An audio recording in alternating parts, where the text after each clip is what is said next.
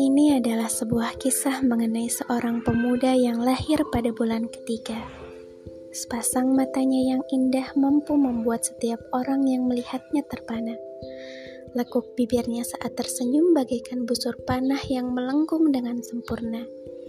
Ia yang sangat baik perangainya, juga sangat sopan dalam bertutur kata. Tapi sesekali, ia pun mampu menjadi seseorang yang tak aku kenal lagi pribadinya ia juga mampu menempatkan dirinya sesuai kondisi yang ada. Aku menyayanginya, tapi itu dulu. Sekarang, ia hanya bagian dari memoriku di masa lalu.